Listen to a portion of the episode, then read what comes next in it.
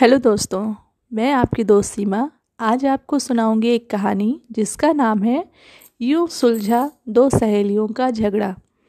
कहानी को लिखा है कार्तिका जी ने और इसका चित्रांकन किया है तस्नीम अमीरुद्दीन ने। इसका अनुवाद किया है डॉक्टर अमरदीप ने और किताब प्रकाशित की गई है प्रथम बुक्स द्वारा।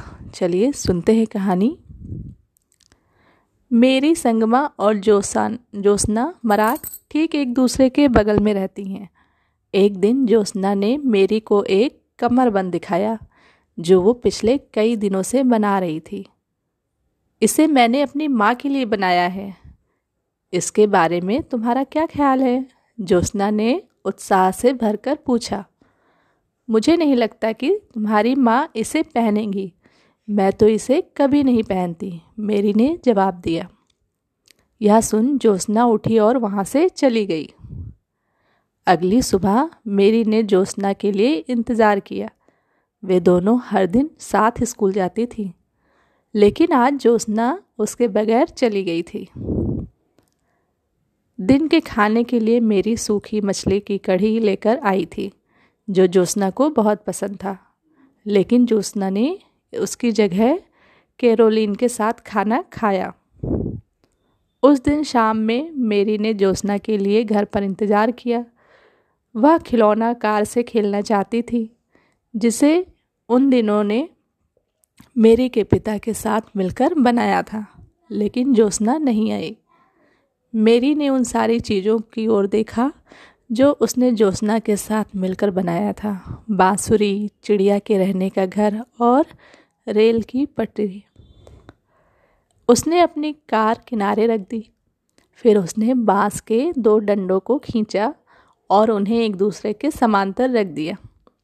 इसके बाद उसने एक पतले डंडे को दोनों डंडों के विपरीत किनारों से बेंत की मदद से बांधा, जैसे उसने अपने पिता को करते देखा था।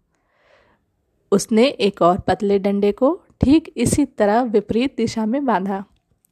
फिर उसने एक के बाद एक कई छोटे डंडों को सीढ़ियों की तरह बाँध दिया।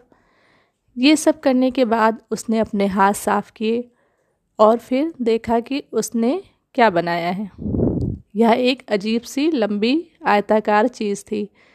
जोशना इसे बनाकर खुश होती। मेरी ने सोचा। मेरी ने उस आयत को उठाकर अपने कंधे पर रखने की कोशिश की। उसे ठोकर लगी। फिर उसने कोशिश की, इस बार वह उठा पाई। कहाँ जा रही हो? उसके बड़े भाई सैमूल ने पूछा। ज्योत्ना के यहाँ। मेरी ने जवाब दिया। ज्योत्ना जहाँ प्रायः रहा करती थी, वहीं थी।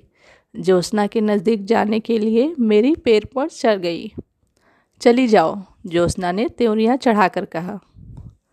सेमुल पेड़ पर चढ़कर मेरी के करीब बैठ गया। उसने उसे पकड़ने को एक रस्सी दी और एक रस्सी खुद पकड़ ली। सैमुअल और मेरी ने गहरी सांस ली और उस आयत को पूरी ताकत से ऊपर खींच लिया। किर किर, उफ। फिर दोनों ने बाँस के डंडों से बने उस आयत को बीच में पुल की तरह बिछा दिया। जब मेरी दूसरी ओर पहुँची ज्योत्ना की त्योरिया तब भी चढ़ी हुई थी। उसकी आँख, आँखें मेरी से उस आयत की ओर घूमी और फिर उसने दोबारा मेरी को देखा। क्या तुम्हें लगता है कि हम लोग इस पर चलाने के लिए एक रेल बना सकते हैं? ज्योत्ना ने आखिर मुस्कुराते हुए पूछा। तो बच्चों, कहानी ख़त्म और यहाँ पे हम लोग कुछ बातें करते हैं। मेरी अपनी सहेली ज्योत्ना के पास पहुँचने के लिए एक छोटा सा पुल बनाती है। अगर उनका ये पुल दो पेड़ों के बीच दोनों ओर से बाँध दिया जाए तो यह एक बीम वाला पुल बन जाएगा। बीम वाला पुल यानी लंबी शह तीरों पर बना पुल। सभी पुलों में सबसे आसानी से बनने वाला पुल। तो बच्चों, कहानी कैसी लगी आपको?